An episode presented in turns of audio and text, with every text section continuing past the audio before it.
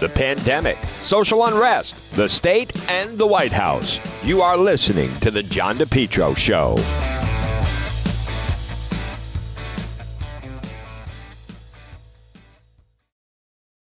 Summer, continue to enjoy your best lawn ever with Lawn Doctor of Rhode Island. Contact them today for a free quote, 401-392-1025, or online, LawnDoctor.com. A lot more summer ahead, plus the fall. Lawn Doctor of Rhode Island, your best lawn ever, guaranteed. Call for a free quote today, 401-392-1025. Find out also about keeping your family safe from ticks and mosquitoes. Lawn Doctor of Rhode Island. Check out their website. It's LawnDoctor.com, or call today for a free quote, 401-392-1025. You're listening to The John DePetro Show, folks. It's AM 1380, 99.9 FM. You can always listen online at the website, DePetro.com. It is Thursday. You know what's amazing? It's only Thursday. It seems like it has been such a long week. There's been so much news. And, folks, it's not slowing down. Most of the time, you know, I've been doing talk radio now for a while. And summertime sometimes can be tough. One of the best examples of that I can even think of is one of the slowest news summers was the summer of 2001. Believe it or not, it was. And the big stories that summer were Chandra Levy went missing from the congressman, Gary, now it escapes me. And then there was that, remember there was a young girl who was surfing and a shark took off part of her arm. I mean, it was tough. There was some backdrop news about Plunderdome, but it really wasn't out there. And then obviously that September, well, the slow news summer of 2001 came to an end on September 11th, and then that was just a remarkable time to be involved in the media and covering the news. However, this summer has been one of those summers, you know, because there's no election, and next year the midterms, and next year's there's going to be a lot of news in Rhode Island with the race for governor, but and all the statewide elections, and more importantly, who's going to take over the Senate. In the House, as far as, you know, the congressional races in the nation. Rhode Island, there's no Senate race next year, but it is Congressman David Cicilline and then Jim Langevin. But anyhow, this summer, last night, so there's a big altercation. And just to give you the backdrop, you know, you've heard us, I believe, if you've been listening, talking with Dan McGowan of the Boston Globe, who knows more about it than anyone. He got a hold of this new teacher's contract.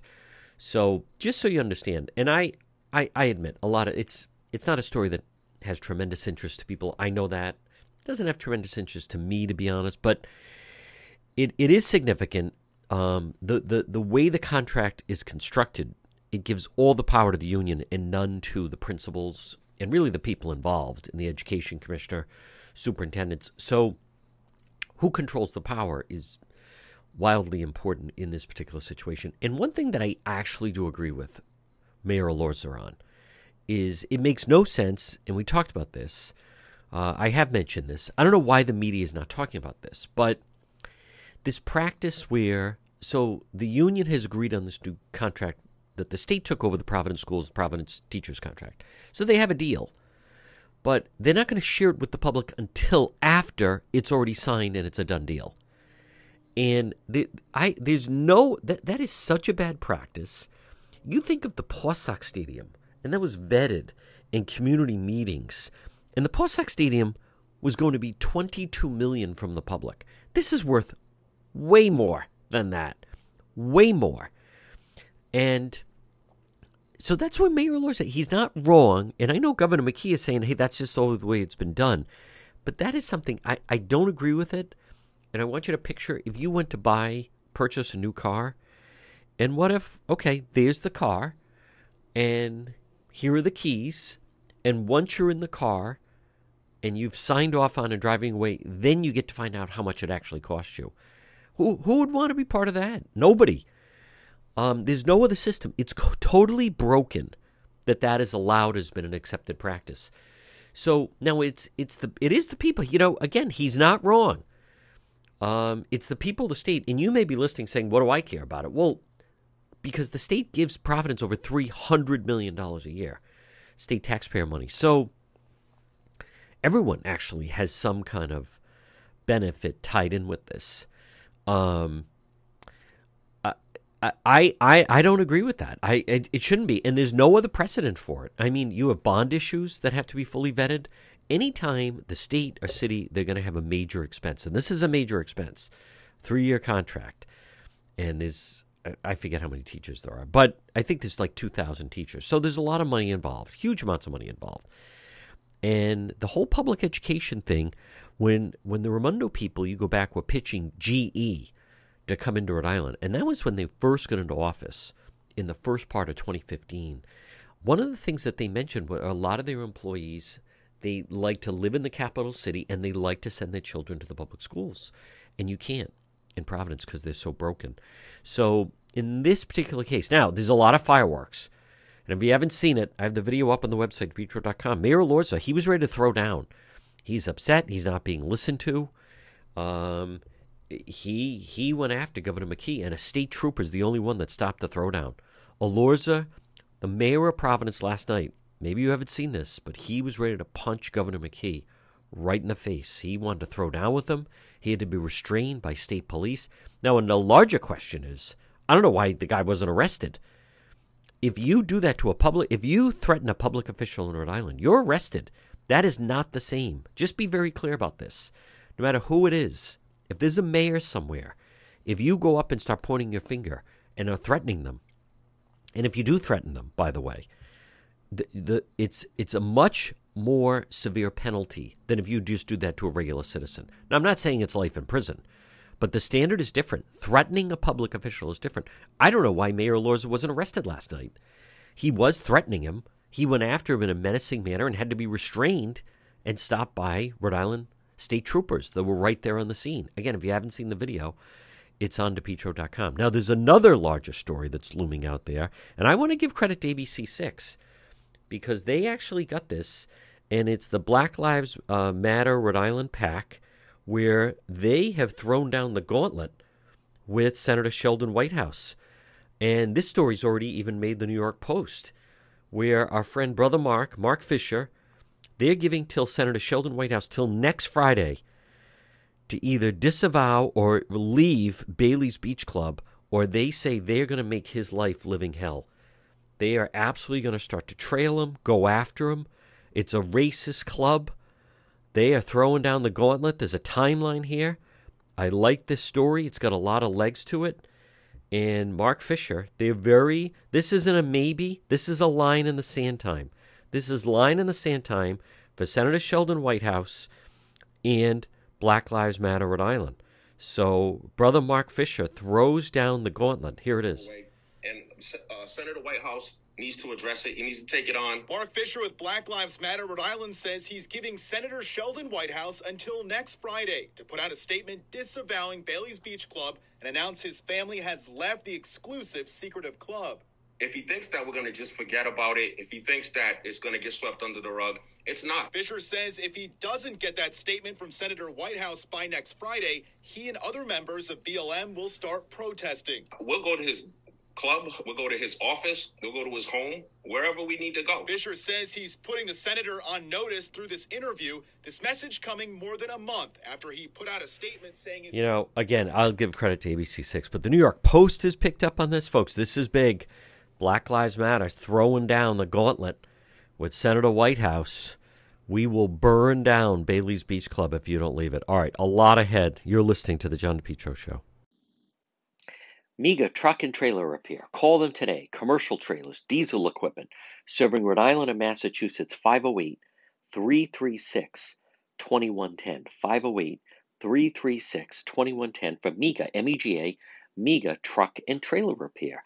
As I said, commercial trailers, diesel equipment, free estimates, FHWA inspections, and Rhode Island State Inspection Station, trailer pickup and delivery, 24-hour mobile service, serving Rhode Island and Massachusetts. It's MEGA Truck and Trailer Repair. Call them today, 508-336-2110, 24-hour mobile service, and also ABS repairs, brakes, doors. Listen, if it's on a trailer, MEGA Truck and Trailer Repair, they can repair it. Call them today, 508-336-2110, 508-336-2110. It's MEGA Truck and Trailer Repair. Have you been thinking about updating your website?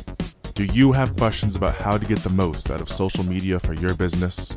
Would you like a free consultation from a local digital marketing professional who has been doing this work for 23 years? Contact Karen Etchells at InnoVast Digital Marketing. Karen will help you better position your brand on the web to engage visitors and get results. She's local and responsive. Call Karen Etchells at 401-321-2799. That's 401-321-2799. Or find Karen on the web at www.innovast.com. This summer, let JKL Engineering keep you and your family nice and cool. JKL Engineering. Call them today, 401-351-7600. They're licensed in Rhode Island and Massachusetts. JKL. It's going to be a hot summer ahead. Call JKL Engineering today. Estimates are free. Financing is available. Remember, with JKL, 54 years in business, reputation is second to none, especially for technical expertise, customer satisfaction. JKL is an approved National Grid VPI installer. They're also a Navien certified factory dealer. Call JKL for a system replacement, oil to gas, for a heat pump. Estimates are free. Financing is available this summer. Call JKL Engineering right now. Remember, they do it right. They do it right the first time. They'll keep you and your family or your employees nice and cool. Call JKL, 401-351-7600. Remember, JKL Engineering, licensed in Rhode Island and Massachusetts, a Carrier Factory authorized dealer. It's JKL. Call them, 401-351-7600. This summer, stay nice and cool with JKL Engineering, 401-351-7600. Folks, you're listening to the John DePetro Show weekdays. We start at 11, we go until 2. It's AM 1380, 99.9 FM. You can always listen online at the website, DePetro.com. It's time for our legal segment. Joining me right now is Rhode Island attorney Tim Dodd. Tim, if you don't mind, I would like to start off a trial that I happened to testify at because they used my Facebook live stream as part of evidence. And the part of it that's also unusual is it's very rare, actually, I believe, that you actually see an attorney who's on trial. And this has to do with Cranston police bringing charges against Providence attorney Shanna Curlin. Yes, and nice job in providing the applicable video, which I think the judge commented was crucial in the conviction determination that was made against this defendant attorney. Your listeners, I'm sure, know that this was the situation following a march last summer on Federal Hill. The protesters tried to do the same thing, going from Providence into Cranston. And you got to give credit to Mayor Fung, to Chief Winquist, and the Cranston police who were involved. That when this group got to the line, Providence-Cranston line, they were stopped. There were various efforts made to get by, to talk their way past. The cops held the line. This one attorney allegedly, and was caught on video, hurled back as if to spit out a loogie, if you will, in the direction of a cop. And she was successful, allegedly, in spitting at a cop and making contact. That's an assault. She was appropriately charged. The case went to trial in district court before Judge Capraro, who's an excellent judge. After hearing all the evidence, he found her guilty. Now, what does that do to her as a practicing attorney? Any finding of guilt regarding a criminal accusation in a criminal trial would get the attention of disciplinary counsel, who would likely look to investigate further. Because it's a misdemeanor, it's a crime of violence, if you will. It's not like stealing money. It's not like stealing monies from a client or something serious, but it's still a criminal conviction. Would she lose her license to practice law because of this? Probably not. There's frequently, lawyers can get jammed up like anyone else on a DUI or something of that nature, and such a conviction on such a charge would not result in the loss of your license to practice law. Additionally, I don't know for sure, but I would bet anything you'd like that on appeal has already been taken by this lawyer through her counsel. So she'll have a trial de novo, meaning a brand new trial, starting all over again in the Superior Court. Once you take the appeal out of the district court, that conviction is a nullity, and she can still walk around saying she's not convicted because the appeal wipes out what the district court did. So now she's going to presumably go in front of a jury, or perhaps a judge sitting without a jury, and have another show trial. I'm familiar enough with the case to know that in large part, defense counsel attempted to impugn the credibility or the motivation of you, to impugn or the credibility of the cops who were called in to testify. Essentially, they wanted a show trial. So I guess they'll get another show trial in the Superior Court. It is interesting to note that to the best of my knowledge, this story and this conviction has gotten no traction. I haven't seen any mention of it in any of the online news outlets. In our local news outlet, crickets. Nothing is said about this. I think it just doesn't fit the narrative that now we've got a protester finally who is being brought up on charges, prosecuted and convicted. So it's, you know, these people, and I'm sure we're going to talk a bit about the Moors. They all think they're going to be the Chicago Seven. They all think they're going to get tons of publicity, no matter how ludicrous their defense is, and have a show trial to get attention for their cause and to get the media to be sympathetic. It's just a sign of the times, unfortunately. Tim Dodd, let's dovetail into that. What suits the rise of the Moors are now trying to make? They're going after, I think, the state. They're going after media outlets. They're going after everyone. But it still just continues this narrative that they are like free agents that they're not citizens of the country. They refer to a treaty, I think from the 17th something. They did launch some lawsuits. Well, John, this story, the rise of these Moors, winds up on the front page of the Projo. And they can make their own editorial decisions. But in my view, this is not front page news. Right. This is about 10 guys who claim that they're citizens of Morocco. And they've filed a preposterous lawsuit, apparently from inside prison, which lots of guys who are in prison with lots of time on their hands file these crazy lawsuits. This one, they're suing the Mass State Police, the judge who oversaw their arraignment, all the media outlets who reported on this story, and guess what? The guy's got himself another headline. The leader of this group gets himself another headline. And the reporter who wrote the article for the Journal, she's been around a long time. She writes some good stuff, but it makes no sense why this article is front page news. And it's a rather lengthy article. And John, I took the time, the reporter didn't take the time. I took the time to Google the treaty that this lawsuit refers to. I looked it up because it's like, wow, I wonder if there's any truth to any of this, if this guy has a point.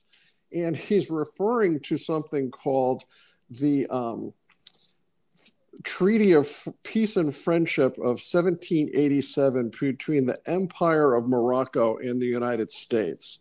Historically, this is a significant document because this Morocco peace treaty with the U.S. was, I think, the first peace treaty that the U.S. negotiated with any foreign country after we had won our independence from Great Britain. So it's a historically interesting document, and it has never been abrogated, modified, or overruled. It still exists. However, if you read it, and it's tough to read because it was written back in the 1700s, It says nothing about what this plaintiff claims that it says. Zero. Wow. Nothing. Now, I would presume if a reporter took the time that I took, which took about 20 minutes to Google it and read it, perhaps it would have been important to include in the story. Right. A review of this peace treaty reveals nothing to substantiate the allegations contained in plaintiff's complaint. To give the story a little bit of perspective, not just to say, ooh, look at this. These uninformed plaintiffs have filed a suit against everybody. I mean, that's not really so much the story, is that their allegations are preposterous. They're still claiming that they're citizens of Morocco somehow. And because of that, the U.S. does not have jurisdiction over them. I hate to remind these guys that if a Moroccan national shows up in Rhode Island or Massachusetts wielding weapons which are unregistered, they're going to get arrested. And even though they're foreign nationals, they're going to get prosecuted. Hmm. The lawsuit also alleges and maintains that the Moors, this Moor group from Rhode Island, have claimed the entire state of Rhode Island as their territory. And that goes unchallenged. So you read this article, and it's like, wow, they're reciting all the facts, the reporter is, of this lawsuit with no perspective, no digging, no analysis. So to me, kind of a sad story, both because it's a stupid lawsuit, and it's sad because the quote unquote reporting on it is so superficial. There's no attempt to drill down and see what's really going on. Folks, we're going to take a quick break. A lot more. Attorney Tim Dodd right here on the John DePetro Show. Well, it's a challenge to run your business these days. Maybe you need to find the right type of workers. Why not let MEGA Professionals find them for you? Call MEGA Professionals today, serving Rhode Island and Massachusetts, 508-336-7801. MEGA, MEGA Professionals, 508-336-7801. Maybe if you need workers, maybe you have workers who won't come back to work. You need drivers, certified help, part-time, full-time, maybe weekend work. You need the professionals at MEGA Professionals. Let them find the workers for you. They screen them all out. They send them right over to you. Serving Rhode Island, Massachusetts. Call them today, 508-336-7801. Maybe you need mechanics or skilled labor or warehouse workers, office workers, professionals, even those in the healthcare profession. MEGA Professionals. Call them today, 508-336-7801. Again, 508-336-7801. You focus on your business. Let MEGA Professionals help you find the workers. MEGA Professionals, 508-336-7801. If you've been thinking about updating your website, or if you have questions about how to get the most out of social media for your business, you could receive a free consultation from a local digital marketing professional. And she's been doing this work for 25 years. Contact Karen Etchells at InnoVast Digital Marketing. She will help you better position your brand on the web to engage visitors and get results. She's local and responsive. Give Karen a call for a free consultation at 401-321-2799. That's 401-321-2799. Or find Karen on the web at www.innovast.com. J. Perry Paving always provides high quality, fair pricing, exceptional service. Residential, commercial, seal coating patios. Get your driveway paved. Letter J, J. Perry Paving. 20 years experience specializing in commercial paving, residential paving, seal coating patios, and general masonry projects. J. Perry Paving, they offer free estimates. Call them today at 401-732-1730. 401-732-1730. You can also find them on Facebook. It's J. Perry Paving. Get your driveway paved, and if you're a veteran, no one has a better package for veterans than J. Perry Paving. Whether it's a brand new paving project or just a cracked driveway that needs to be refreshed, J. Perry Paving has your back. Check out the benefits of investing in asphalt paving. Affordable, smooth, safe to drive on, aesthetically appealing. Asphalt can be recycled, reused. Call them for a free quote today. 401-732-1730. J. Perry Paving, a licensed insured contracting company. They will meet your needs, no matter how big or how small. And no one treats veterans better than J. Perry Paving. Call them today, 401-732-1730, 401-732-1730 for J. Perry Paving. We're speaking with our legal expert. He is Rhode Island attorney Tim Dodd. Tim, so there was the incident with the car chase in Providence. Attorney General Peter Neronha is, and just the other day out of the blue, the mayor of Providence, Mayor Elorza. Now, the Attorney General's office is investigating excessive force. 2 officers have been suspended, and Mayor Elorza, out of the blue, just says, "Yeah, they should release the body cam footage." So now, it's my understanding that, you know, the Attorney General, there's a procedure for this. You can't just kind of willy-nilly release this stuff. We saw also some of the problems that happened with that Jose Batista when they released it after the board had voted not to. But this business that the mayor blurts out, yeah, they should just release it. It isn't this in the kind of in the court, so to speak, or the ball's in the court of the Attorney General, Peter Neronha? Yes. And, you know, cynically or practically, Peter Neronha is not running for governor. He's running for reelection, and he's not going to be challenged. And he's taking the correct approach. Do your investigation. The video that they're all sitting on is likely to be inflammatory. It could potentially poison any future jury pool. And as we've seen in the past, many times the video that you see at first blush and how it's edited does not give you the full story. Mayor Elorza, on the other hand, presumably is running for governor. Yeah. He needs a headline. This gives him a headline. I think he's wrong on his conclusion that it should be released now.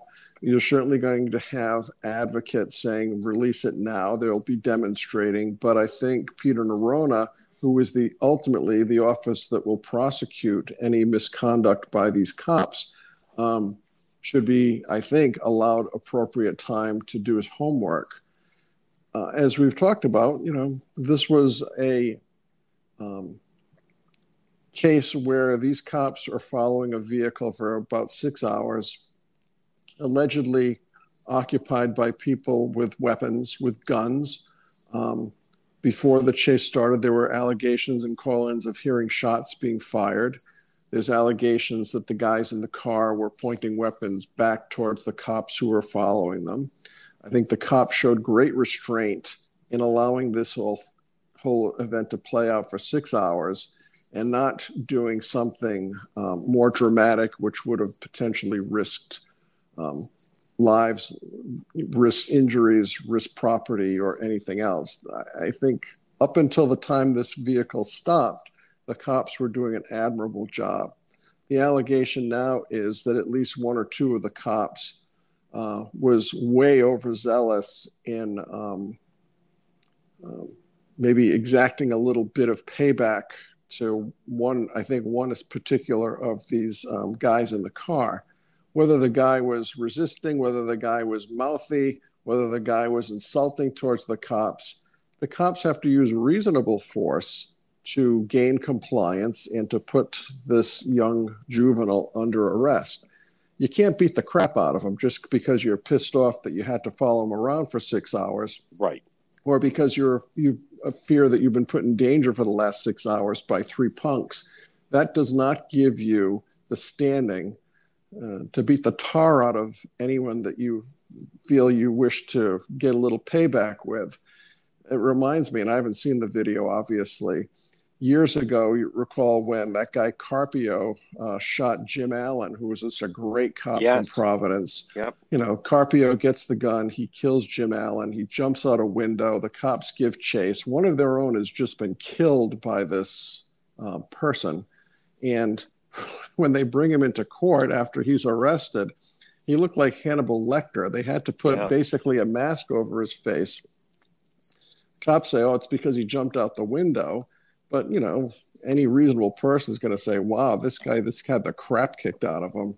And it showed at his arraignment. And you can't do that, especially in today's day and age. You know, you always hear stories from cops, you know, in the old days, you know, they take out a billy club and whack a guy in the head or whatever the case might be, and they'd get away with it. Not today. You can't do it, shouldn't do it, should never be tolerated. And today everything is on video, everything's being recorded. And I think the media and the public at large is more willing to believe that cops sometimes wrongfully act this way. Yep. And those that do act this way tarnish the cops who are out there doing a good job. And it's the bad cops that get all the media coverage and get the public all fired up against cops like we've seen last summer and again this summer. Mm. Folks, we're speaking with our legal expert, Tim Dodd. And Tim, there's going to be different facets to this, but we might as well get into the whole situation with the masks.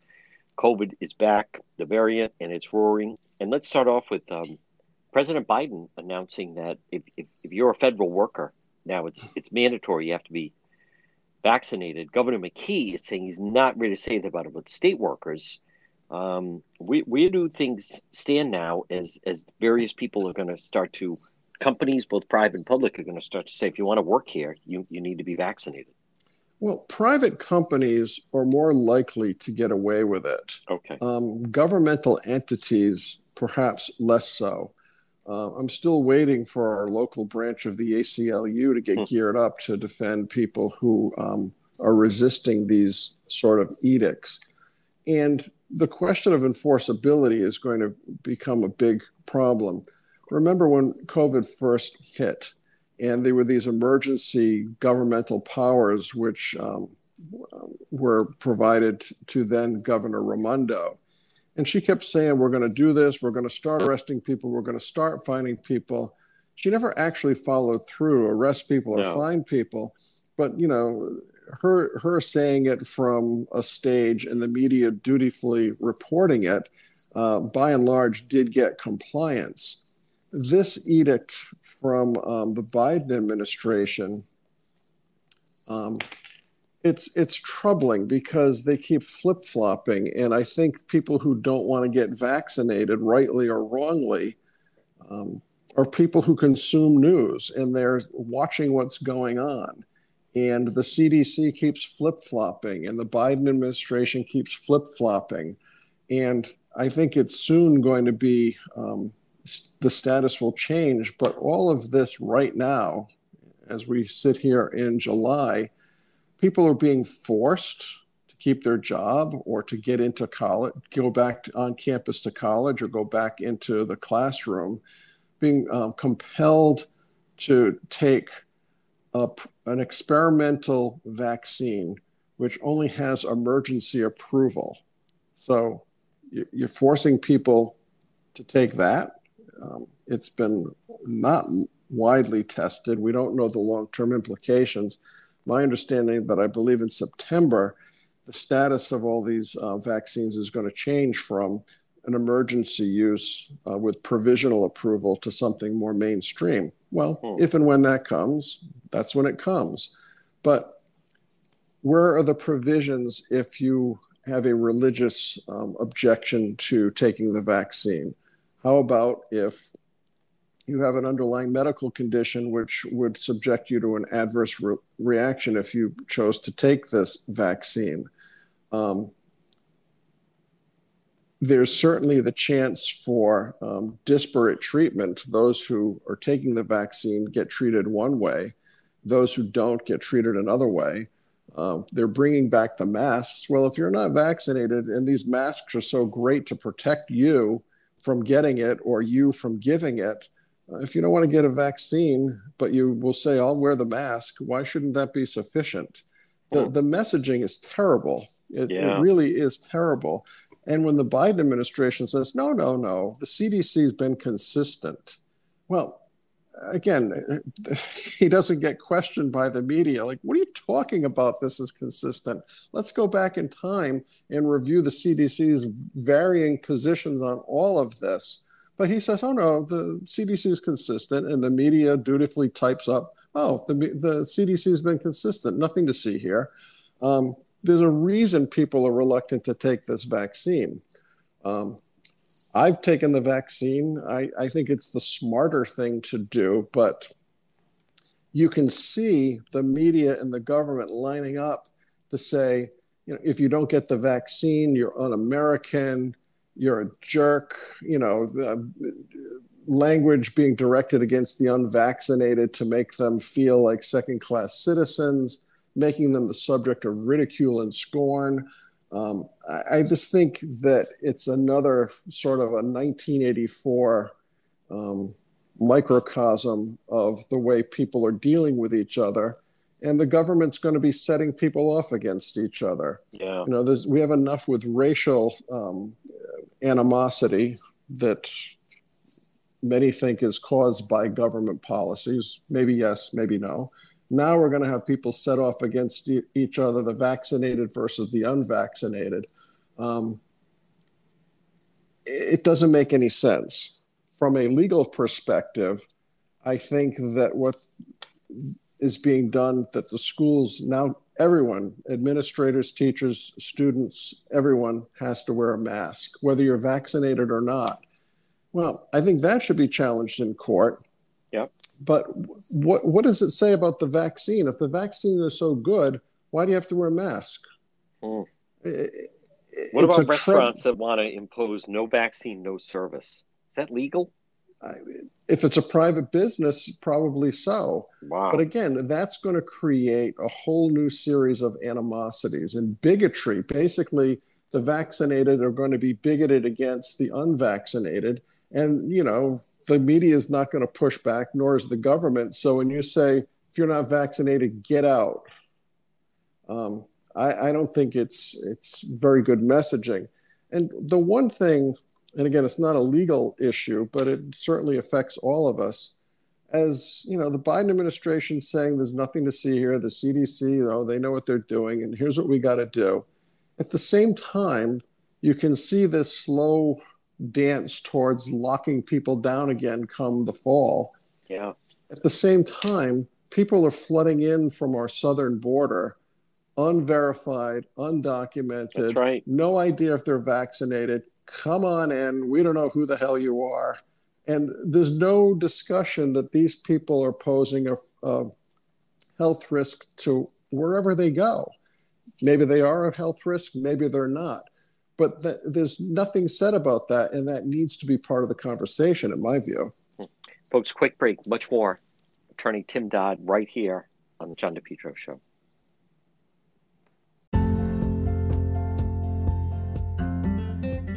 For all your tree needs, call the tree trimming experts in Lincoln. It's Yankee Tree Service. Call them today for a free quote, 401-439-6028. Yankee Tree Service, 401-439-6028. Fully insured tree removal company with a licensed arborist. Yankee Tree Service. They provide various tree services, including tree removal, pruning, land clearing, stump grinding, and bobcat service. Check out their website, yankeetreeservice.com.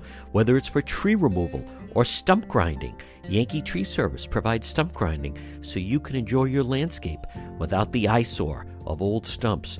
Tree pruning. You know, many times a tree just needs to be pruned instead of completely cut down. The licensed arborists with Yankee Tree Service, they'll help you decide what's the best treatment plan for your tree. Emergency service or bucket truck service. They'll get up in the bucket. Call Yankee Tree Service today for a free quote, 401-439-6028, or online at yankeetreeservice.com.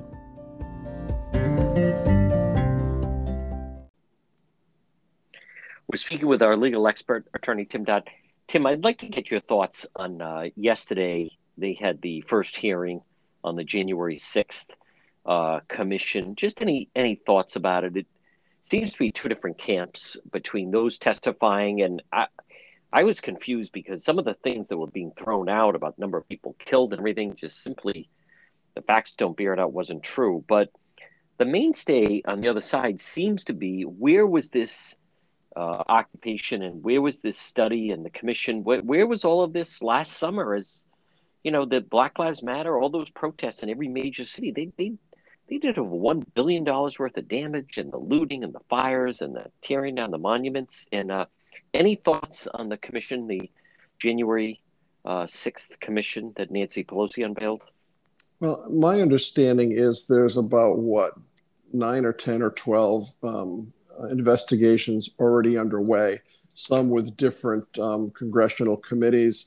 I think the Department of Justice has at least one or more investigations going on. I mean, Nancy Pelosi's got this phony commission. She stacked the deck. She wouldn't let the Republicans put people on who might ask actual questions. She put on a couple of Trump haters on the Republican side. So if you're an objective person, you can't look at this show that she's putting on and have any sense that it's really a fact-finding exercise versus, you know, another attempt to keep whacking at Donald Trump and blaming him for all of this. By rights, if this was a prosecution, if this was in a courtroom, Nancy Pelosi would be one of the subpoenaed witnesses to be called in to testify. She wouldn't be picking her own jury.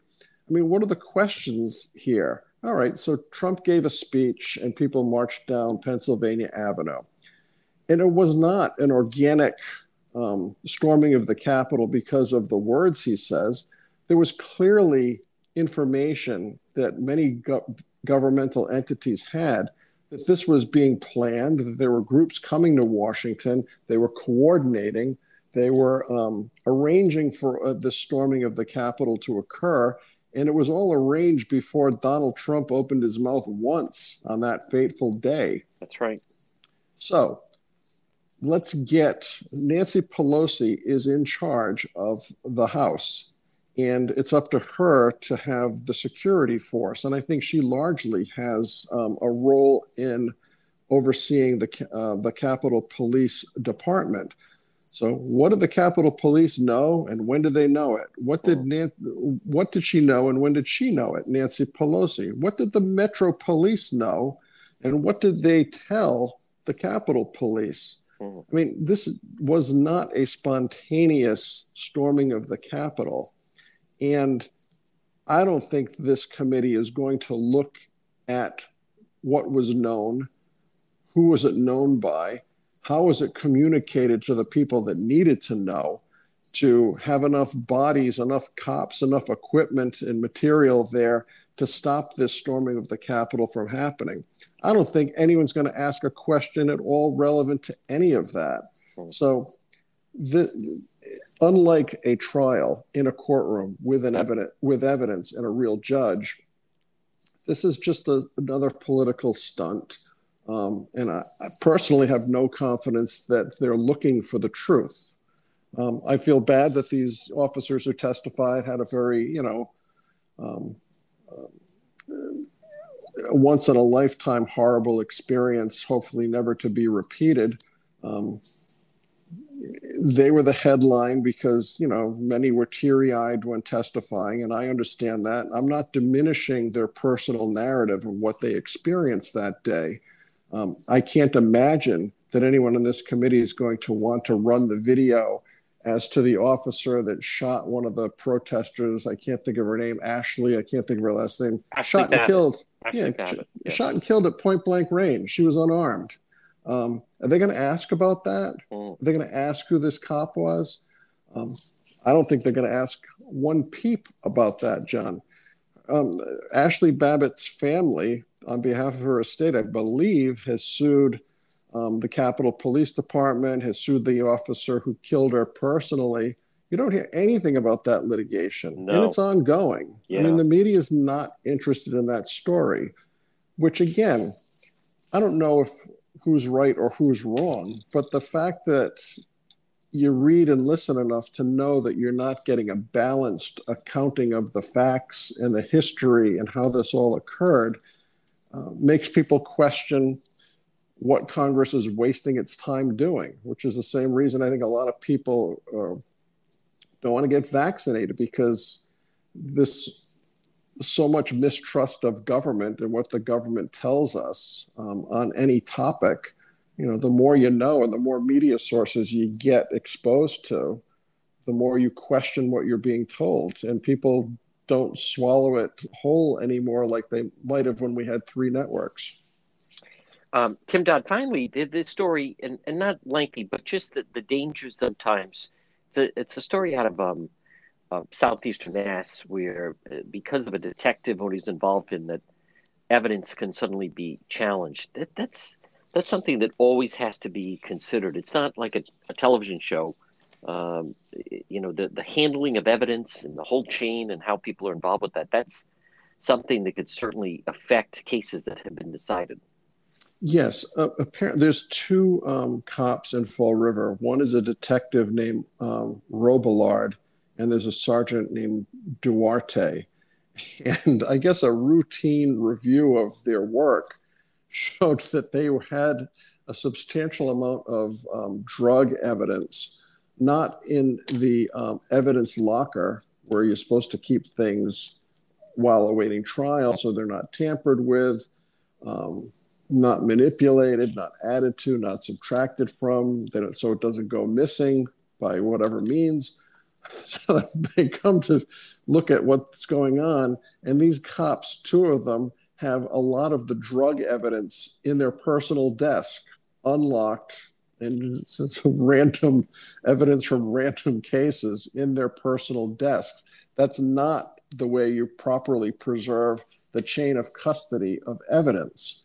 So now that this has come out, Robillard apparently at one recent trial had to acknowledge on the stand that he has been the subject of an internal investigation and that he is now suspended for improperly handling drug evidence for cases awaiting trial.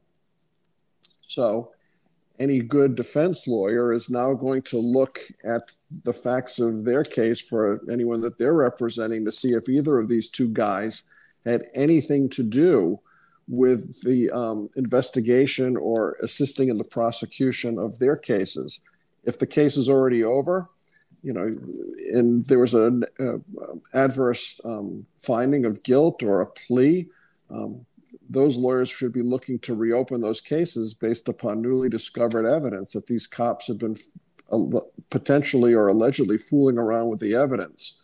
And for any case that's in the pipeline awaiting trial, the same thing. If you recall, John, this same sort of situation happened about 2 years ago at the Massachusetts State Crime Lab. If you recall, there were two, I think there were women who were working at the crime lab who were tampering with drug test results.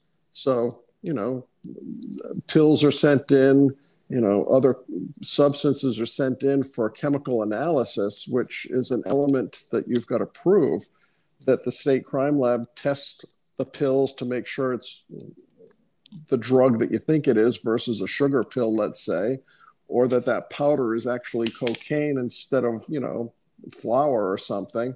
Oh. And they were phoning up the results, which led to literally thousands of cases being dismissed or pleas being vacated. And on a smaller scale, I think you're going to see the same thing now happening over and over again with prosecutions for drug cases in the Fall River area if these two cops were involved in the investigation. So it's a very embarrassing black eye for the Fall River Police Department. Folks, he is our legal expert, Attorney Tim Dodd. Tim, great job. Stay safe, and we will talk to you again. Thanks, John. You too. Bye-bye. MEGA Logistics. They're there to help you. Give them a call today, 401-431-2300. MEGA, MEGA Logistics. If you have freight, you need freight, goods, third-party brokers for your company, warehousing and transportation. How about custom freight, supply chain management, routing, bill auditing, customer developing, proven track record with Fortune 500 companies? You can depend on MEGA, MEGA Logistics. Call them today, 401-431-2300. 401-431-2300. Does that sound like your company? Maybe you have freight or you need freight goods, third-party brokerage, warehousing, transportation, custom freight. They have the experience. Call them today. MEGA Logistics, 401-431-2300. Back in 2017, you had expressed concerns about the membership of the all-white Bailey's Beach Club, said that you hoped it would become more diverse. Now, your family's been members. Your wife is one of the largest shareholders.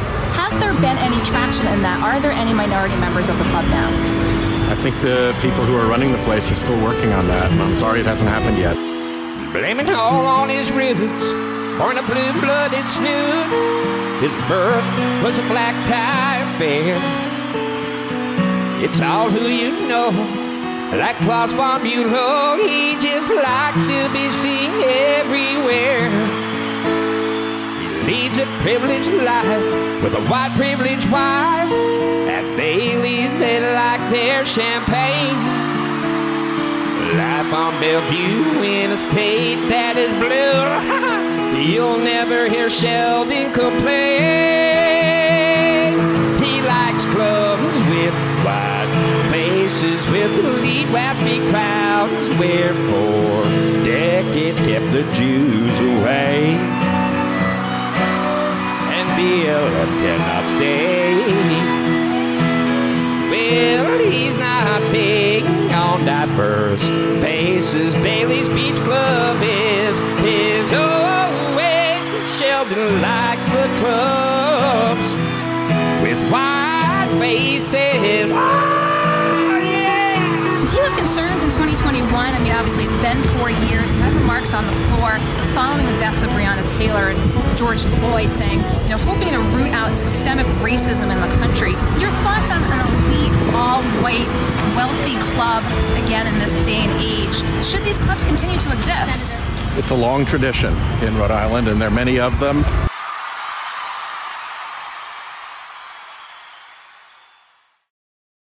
Calvino. Call for a free consultation today, 401-785-9400, or online, fightbackcalljack.com. Were you or a friend or a member of your family in an auto accident, motorcycle accident, slip and fall, workplace injury? Fight back, call Jack. Free consultation, 401-785-9400. 50 years personal injury law experience, and his office, 100 years combined total with the staff. Fight back, call Jack, 401-785-9400. It would be great if you were in an auto accident, motorcycle accident, slip and fall, workplace injury, and the other person's insurance company offered to compensate you what they should, but it doesn't happen that way. You need a fighter. Fight back, call Jack. Free consultation, 401-785-9400. Jack Calvino, 401-785-9400, or online, fightbackcalljack.com. You're listening to the John DePetro Show, folks. Weekdays, we start at 11. We go until 2. It's AM 1380 and 99.9 FM. Now, remember, if you want to get a hold of me, the easiest thing to do is log on to my website, depetro.com, depetro.com. Now, there, you can, if you want to listen to the program, listen live. You can also contact me that way. That's the easiest way to get me an email if you'd like to advertise on the show. We also have all our links to social media. We have links to Twitter or Facebook or Instagram, or also on YouTube. You can also read many of the exclusive stories that we do. We have exclusive video.